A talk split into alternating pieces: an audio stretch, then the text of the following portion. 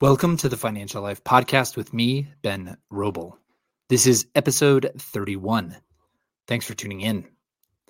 Before we get started, let me emphasize that I don't know you and you don't know me. So I'm not recommending anything in this episode.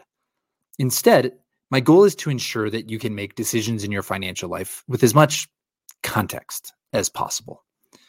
Today, we're going to finish our exploration of the concept of source of wealth and dive into the last category general wealth.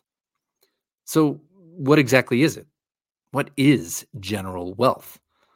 Well, it's like the catch all category.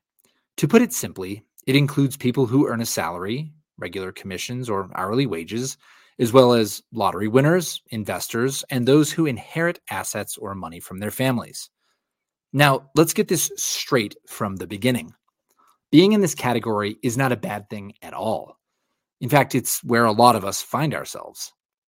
Think about it teachers, professional athletes, firefighters, investment bankers, software engineers, baristas, truck drivers, politicians, non partner lawyers, and yes, even your friendly financial advisor probably fit into this category.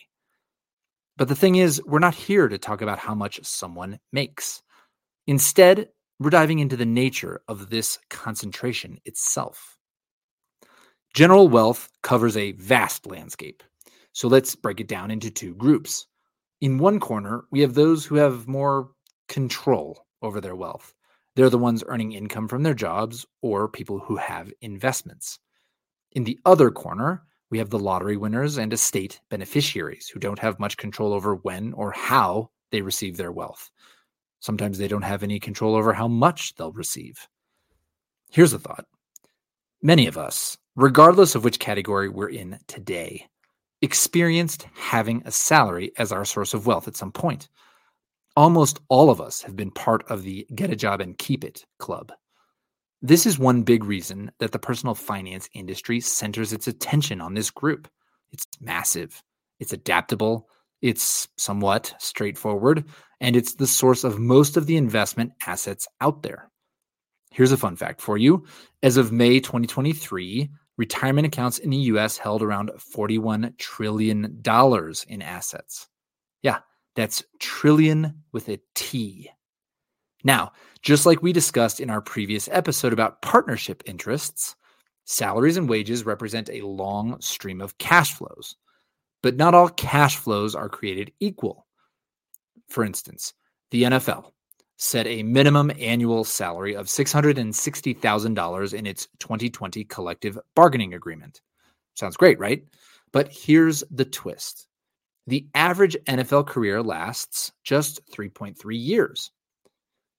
Compare that to the average annual salary of a high school teacher, which is around $61,820, or about 10% of the minimum NFL salary.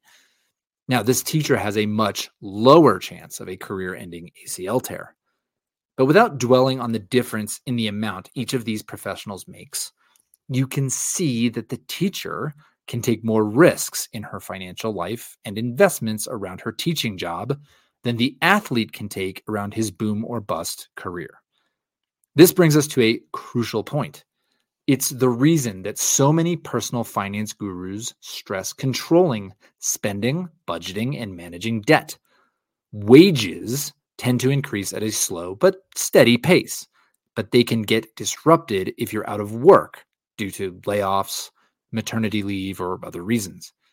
Keeping your spending in check to create a surplus that can be saved or invested is one way to protect yourself when you have little control over the way your income and wealth is produced or how often or by how much it grows.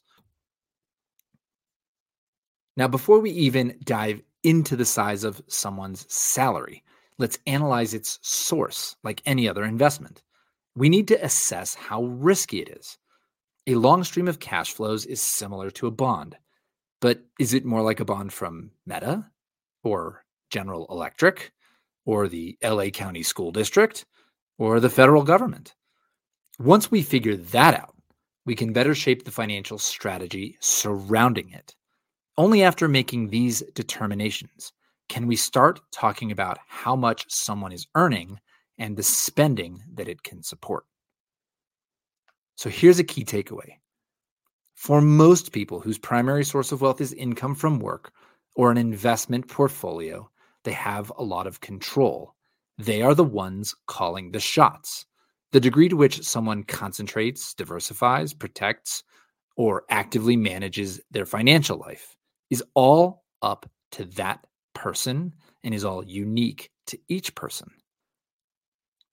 On the flip side, lottery winners and estate beneficiaries have limited control.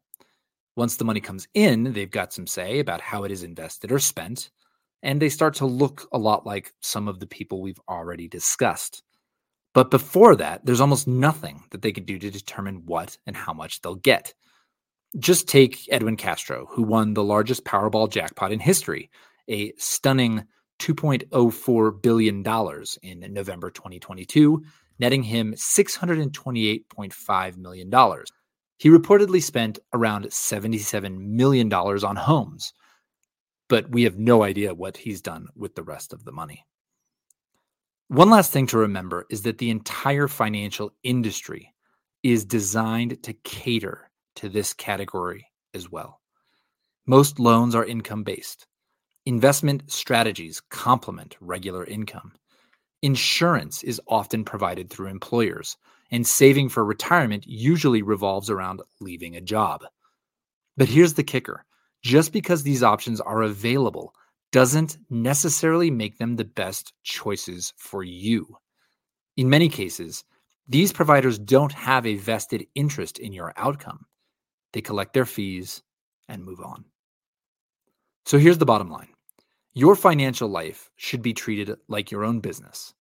You're the entrepreneur, the CEO, and the employee of your financial journey, and you should handle it as such.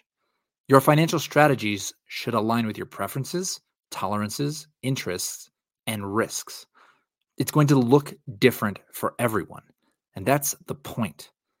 As long as your strategies match your unique profile, your chances of success will be much higher. Thanks for listening. I hope this is helpful context for you and your financial life.